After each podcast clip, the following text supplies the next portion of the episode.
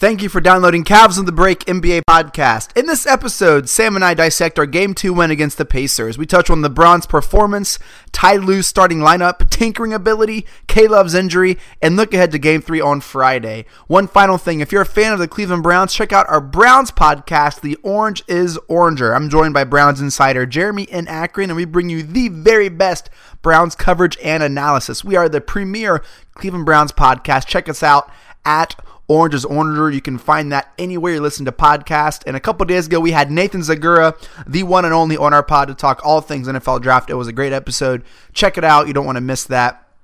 Again, at Orange is Oranger. Okay, here it is. Sam and I with our Pacers Game 2 recap and Game 3 preview.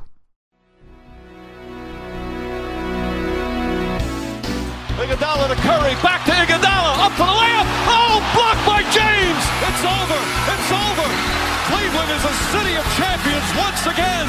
The Cavaliers are NBA champions. That sound means it's time for Cavs on the Break NBA podcast. I'm your host, Chase Smith, and with me, Cavs insider, national NBA writer of AmicoHoops.net and his new NBA website, ProHoopsDigest.com. Sam Amico. Sam, what's up, man? Not much. How you doing, Chase? Good. How to get that Pro Hoops Digest uh, blurb in there? Can you tell us a little bit about that new website? Well, first of all, I'm glad you got the name right because when people have been asking me, I've been calling it ProBasketballDigest.com, Oh, and I no. getting the name of my own website wrong. Um, yeah, it's it's called Pro, ProHoopsDigest.com, and uh, on AmicoHoops.net, we've been running obviously not only Cavs content. The Cavs are our bread and butter, but um, we've been running a lot of news and rumors and stuff throughout the league. And it got to the point where we were kind of mixing and matching too much. So we started this other website, which is uh, primarily NBA content. There will be some Cavs stuff on there, but we're treating the Cavs as a national team on that site, whereas AmicoHoops.net treats them as a uh, more of a local team. So if I wanted a, a, a Cedi Osman profile, I would look at Amico Hoops, not Pro Hoops Digest, right? There you go. Right. And if you wanted a uh, Carmelo Anthony profile, which I don't know that anybody would want anymore, but if you did, that would be now fall under the Pro Hoops Digest banner. Um, but uh, yeah, it's just an extra site to to give us more um, more room to run more even more coverage of Love pro it. basketball. Sounds great. So let's jump right in. Game two was last night. Cavs come away with a with with a, with a W, one hundred to ninety seven. LeBron's stat line goes something like this: forty six points, twelve boards, five assists. Um, he had the first sixteen points of the team, twenty nine at the half. Sam, you were there at the game. Did it did it look as dominant in person as it did on screen? Oh yeah, I mean it was. Um, you know that first quarter. I think what was it? Game one. It took him ten minutes to take a shot. Yeah. To attempt a field goal.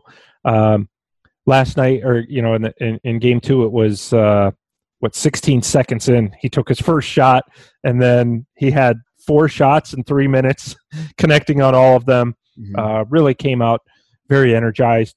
Uh, The entire team did, and you could just feel the energy uh, after that first quarter, or during that run in the first quarter in the building uh, was much more intense, much more energy uh, from the team as well as the crowd. the Cavs won by three, and it makes it look closer than it was. Although the last couple minutes um, made you a little nervous. The largest lead of the night, I believe, was uh, 18 at one point. Yeah. Um, and uh, really, the Cavs were in control much of the game. Uh, Sam, what did you like that you saw the Cavs do in Game Two? Come out with energy, which is the opposite of what they did in game one. It makes you wonder where was that in game one. Um, but I think it was more than that. They they defended pretty well uh, for the most part. They it you know the fact that let's not kid ourselves that Oladipo got into early foul trouble made it easier for them to defend. Um, but they did a good job of that uh, for the most part in the first half. They've in the two games they've definitely defended better. Um, and toward the end of the regular season, they were defending a little bit better, which isn't saying much because they'd been so bad up until that point. But I think more than anything, you know, here's a team that really doesn't have a ton of playoff experience when you're talking about guys outside of LeBron. You're talking about Hood, who and Clarkson and uh, Nance Jr. You know, they're still kind of feeling their way around the playoffs, and and that's very obvious. But uh, I thought I thought in game two they played a little bit. I don't want to say harder, uh, but they played smarter and made better use of it. And they came out with some focus and drive and energy. Uh, those were positive things that you can carry from game to game, even when you're not, even when the shots aren't falling. So hopefully they learned from that and and continue that in Indiana. Yeah, that energy was definitely uh, visible on on TV. Uh, the defense intensity was definitely turned up a bit, which was also evident on TV. There were a couple times where they really pushed the Pacers to the brink of that shot clock, and a, and a couple times the Pacers were bailed out by a lucky shot or by a really cheap foul that that the Cavs would happen. I would still like to see the Cavs work better on their closeouts. I felt like a lot of the second half is when I felt like the defense kind of slipped, and which makes sense when the Pacers started coming back. There were a lot. The Pacers made a lot of like driving layups or like these acrobatic reverses. Or yeah, you'd like to see that kind of uh, not be as much of an issue. But you got to like the direction the defense is going. It's only taken 84 games, but you know what I mean. It's uh, whatever it takes. I guess is kind of the slow, which is a really weird slogan for the Cavs. Uh, yeah, yeah. I, I found that uh, that's it. It is weird, um, but I think part of that too is when you get up, this team has a terrible tendency of either getting down big in games like they did in Philadelphia, falling behind by 30 points. Uh, they put their pedal, you know, the pedal to the metal during certain stretches of the game as opposed to uh, just bringing it all game. And I think part of that is LeBron, and nobody expected LeBron to keep up the pace that he had in the first quarter. I think that that was probably part of the issue. It's like they really overdid it in the first quarter, and it's like, hey guys, stretch that out over the course of 48 minutes, uh, you know, and and don't go hog wild in quarter number one and then quarter number three just kind of go through the motions and that's really been this team's issue all season particularly frankly chase under ty lue i don't know I don't, you can't blame him for team not having as much energy but that seems to be the style that they've been playing under him. And you have to wonder is he getting through to them? Or are they not taking him seriously? Or is he not mentioning that? Like, hey guys, make sure to stay, you know, keep your foot on the gas. I don't know what the problem is, but it's been uh, very exclusive to Ty Lue. You know, I, I, had to laugh when I saw the report that he wasn't releasing his starting lineup until just about game time. And there goes Tinker Taylor Soldier Spy tinkering at that lineup to the very last minute, right? well, yeah, I, I think that, and, and and that's one thing you know. I mean, we haven't touched on is that starting lineup, which is mm-hmm. obviously was uh, strange, but you know, it's hard to tell because LeBron went nuts and so early. It's hard to tell how well that lineup actually worked because it really was just four guys hanging out around LeBron. Yep. You know, and and and this time um, you know, I, I, assume in game three, LeBron's probably not going to do that again. He's probably not going to, you know, go crazy like that. But um, then you're going to find out is is this the lineup that works best for them? I thought I did think J.R. Smith, um, while I was not in favor of him starting, I did think that he uh, did a pretty decent job in frustrating Oladipo there early in that first quarter before Oladipo got those two fouls. I thought that they were really aggressive with him, mm-hmm. and I mm-hmm. thought J.R. was a big reason why. But um, and he had that big steal and uh, layup in the fourth quarter that I think yes. really yeah, helped see, like seal the game there. That was a huge play. Um, yeah, he did. He did a nice job, I thought. Um, but I also think that there, he spent too much time in the third quarter doing what he did as a starter all the time, which was during the regular season, run up and down the court and not really, he was just kind of out there. So, and let's talk about J.R. Smith for a little bit. You know, Sam, I, have a toddler, you have a, a one year old, and I feel like his attitude this season is when he doesn't get his way, he just pouts and he loafs and he just, I don't know. It, it, or he throws soup. or throws soup, right. Um, and it, I just, it's so like evident when he's th- having his little tantrums on the court. Uh, he's yeah. just not engaging. Um, yeah. And I don't know if engaging J.R. Smith is worth finding having to deal with the uh, like pouty J.R. Smith. Does that make sense? Yeah. Look, the guy played his best basketball of the season off the bench. Okay. He played his worst basketball of the season and, and among the worst basketball of his career this year as a starter. Now, granted, he was an important part as a starter during the last three runs to the finals. Well, he's not getting it done this year as a starter. Uh, but he, he's getting it done from time to time off the bench, which is all you want from a guy off the bench to get it done time to, from time to time. You know, of course, you know, you, that's all you can expect. Of course, you hope that they can, you know, JR would come in off the bench, score 15 every night. But if he gives you 15 once every three or four games, well, that's what bench guys do. So Yeah. Why you would move him back into the starting lineup is puzzling to me when he'd been doing so well off the bench. He's the one guy that you could really count on, other than maybe Korver uh, coming off the bench. So I, I was surprised by that move, and I don't know what Larry Nance Jr. did to not be allowed to start anymore. Because boy, could they really use him? Because I don't, I don't want to keep going here, Chase, but.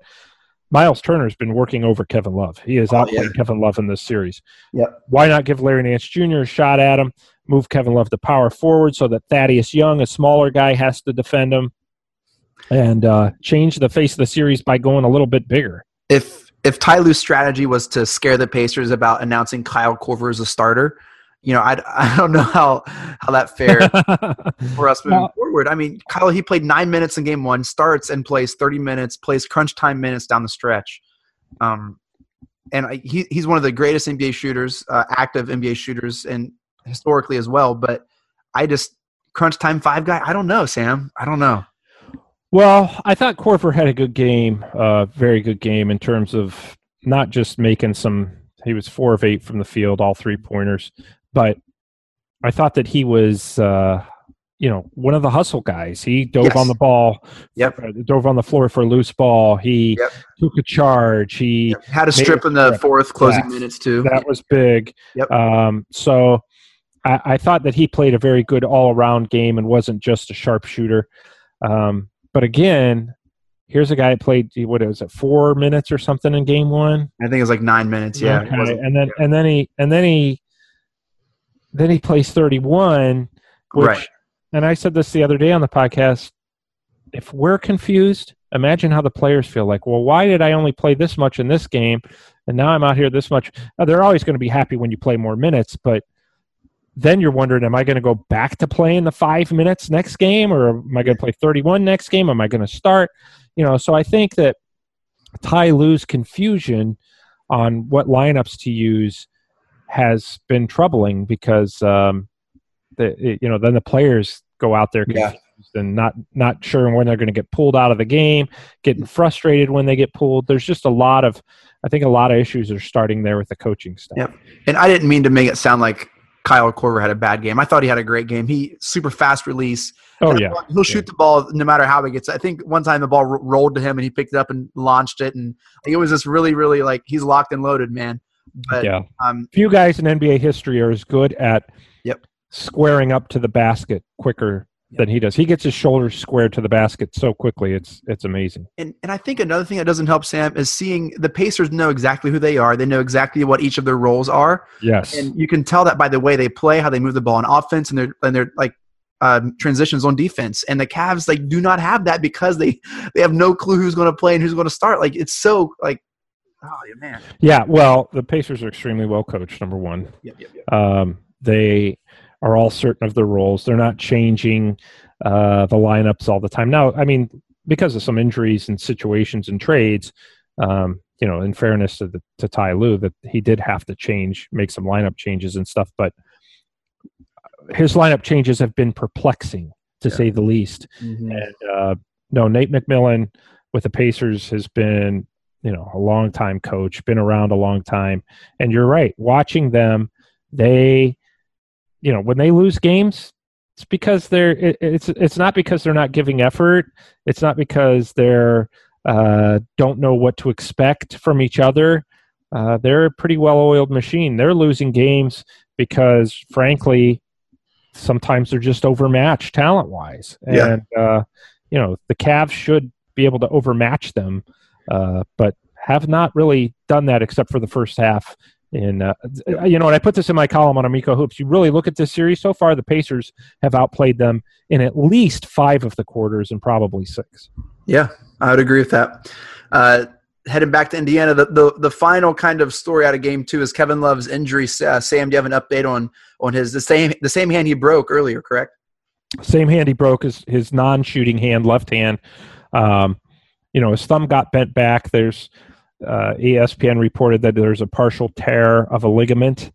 Um, the Cavs did X-ray his hand last night; those came back negative. He's expected, to, you know, he said it was painful. Uh, they didn't, you know, nobody gave an official diagnosis other than Ty Lue saying he just jammed it. He'll be fine. He's ready to go for Game Three. Kevin Love said same thing. It's going to be sore tomorrow. I'm going to put some ice on it and we'll tape it up and let's go. For, let's go with Game Three. So it doesn't sound like he's going to be out, but um, my goodness, some guys are just injury prone. I'm yeah. sorry, some guys just are, and you know you have to wonder about their pain threshold and all that. But yeah. it's just I, I don't I don't want to say he's not hurt as bad as every time, but constant, constant fear of that guy getting injured. It seems like it's a mix of bad luck, being at the wrong place at the wrong time, and just you know, some definitely something to keep keep our eye on as a series and the playoffs move on. As Kevin Love's health stats for sure. There's no doubt that they're feeding him the ball intentionally. He, he got 16 shots up, and they're yeah they're doing all they can to get him involved to be a part of the game plan. Um, so yeah, uh, Sam, he's going to take advantage of that because they need. He has not emerged as the true number two option, and uh, he's got to start taking advantage of that a little bit more. We have sure. game three is tomorrow. It's Friday, 7 p.m. on ESPN in Indianapolis. Sam, what are some trends that you liked, what you saw from the Cavs, you'd like to see continue in game three if we want to come away with a win here? The energy for sure. Um, this is a team that plays, and most NBA teams could make this claim, but the Cavs are so much better when they're focused and energized. The problem is sometimes they can win when they're not. So, so sometimes they don't feel the need to do that, and it comes back to bite them. But, um, you know, if this this team can play with some type of show the same type of determination that Indiana did, or or in the Cavs case, show the same type of determination that you did in the first half, and keep that going for a full game. Don't wait until you're far behind. Don't stop when you get a big lead. Keep it going. Sustain it. If they can do that, I think that that's a very positive sign, and they will win this series. Yeah, one of the things I'd like to see is I'd like to see the Cavs take care of the ball better. There were a couple possessions, important possessions, especially in the third quarter when the Pacers kind of made the run to come back, where the Cavs did, just didn't take care of the ball. They were dribbling off their legs. They were inerrant passes, and playoffs. You, you, every possession matters in the playoffs, and you cannot have against a good team like the Pacers who take advantage of these uh, of these of these turnovers, of these missed two missed free throws. Like those come back and they haunt you, and all of a sudden you're up three with 30 seconds left. And you're like, oh no, Darren Collison has another wide open three. is he going to make it? You know, like that was like yeah. that's where we found ourselves last night. Yeah, right. And against well coached teams, you have you cannot do that. Well, yeah, and, and, you're right. In the playoffs, you have to take care of the basketball, and that goes back to the energy focus thing. Yep. Um, when you're not playing with with uh, focus and you're just kind of out there, kind of going through the motions because you have a big lead uh, yeah, you're right. That, that that's when the turnovers start taking place because you get careless, you don't pay attention, and you lose focus. And um, they, yeah, they they can't do that in this series. And if they get past this series and get to Toronto, they can't do it then either. No. Do, do you expect the same starting five for Game Three, Sam? I think if you're Ty Lue, you probably do roll that same starting five out because you're one and zero oh in the playoffs with it. You know, and and um, that doesn't mean that that's the right lineup. it doesn't mean anything other than I know if I'm a coach, I play and, and, and give it. You know, I, I will give him credit in one sense, uh, Coach Lue, in the sense that he does. He has been giving guys a quicker hook than he did in the regular season in mm-hmm. in these first two games. Um, so if it doesn't work out, but then then then maybe he'll make a change. But frankly, you know, my starting lineup, I, I, would start Korver. I'd be I'd be fine with that, and I'd start Nance um, because after watching two games, I think Kevin Love would fare better against a smaller guy than he is against a bigger athletic guy in Miles Turner. He's longer uh, too, longer arms too. Yeah, yeah, and and it's it's. I think that Kevin Love does okay offensively against Turner because he can you know bring him out to the perimeter, which Turner's not doesn't like that, but he can't guard him down low, and he can't go down low and post him up. So I, I, I think Larry Nance Jr. is the most athletic guy on the team other than LeBron, you know, and he, he can he's got size, he's got strength, he's got energy, he's got hustle. He and, and the numbers show that Larry Nance Jr. plays his best when he's on the floor with LeBron. So why not yeah. start him out there in the series? I think the matchup is screaming for it. That said, I do think that he'll stick with the same starting lineup. Yeah, I'd like to see Jose Calderon get a couple more minutes. I thought he, you know, brought a lot of good things to the table when he was in game two. He had a couple. There was one foul, like at the very end of the shot clock. I think it might have been the yeah. quarter. Like it was no one even touched the guy. Uh, yeah.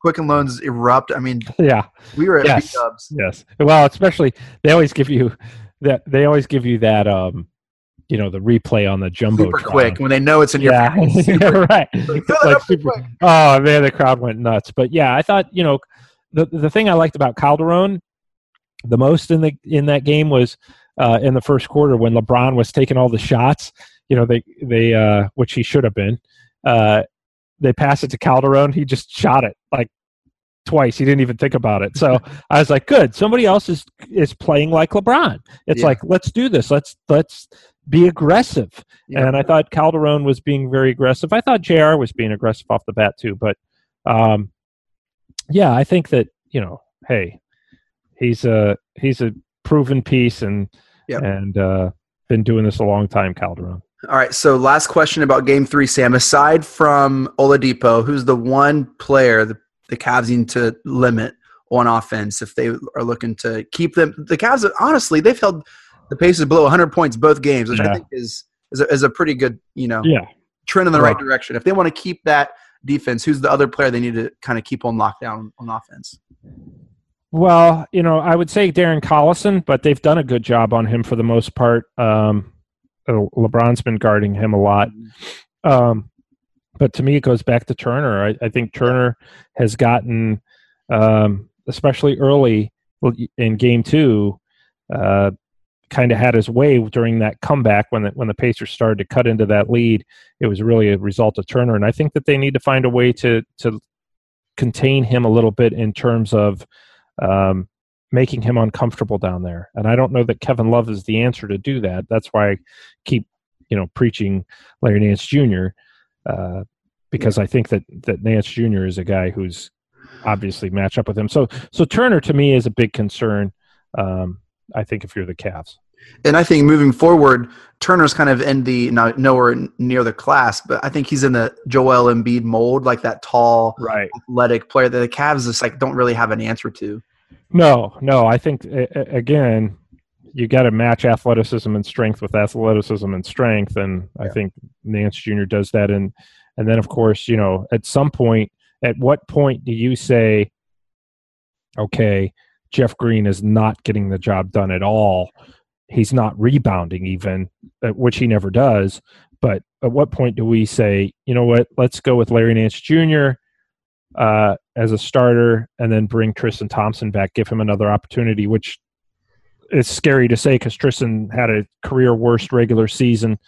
Um, but at some point, you have to say, if Jeff Green's not getting it done, we at least get Tristan there and, and hopefully he'll go in and get some rebounds. Do you have a prediction for Game Three? I'm going to go with LeBron, um, simply because these are the type of games that you know he loses Game One, and everybody's kind of saying the Cavs are in trouble and blah blah blah blah blah, and then all of a sudden his team goes in and steals the first game on the opposing team's home floor, and um, I, I'm gonna I'm gonna go with the Cavs. I think it's going to be really close, and uh, I think it's going to be nerve wracking and I think it's going to be intense. But you know, I think if the Cavs get their act together, which they came closer to in Game 2 mm-hmm. if you take that next step, you can beat this team pretty good. And, and, and, you know, hey, they were up on the Pacers, a different team with Dwyane Wade and all those guys, but they were up on the Pacers what like twenty five to four or something in Indiana, and ended up losing that game mm-hmm. earlier this season.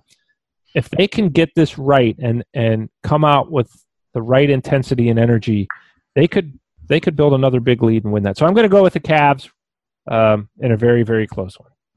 I will say the Cavs will win this one as well. I, I do think it'll be a close game, but I think uh, the Cavs will win by a margin of ten or more. I'm going to say ten to fifteen. I think uh, the what the Cavs saw that, that worked in the first and second quarter.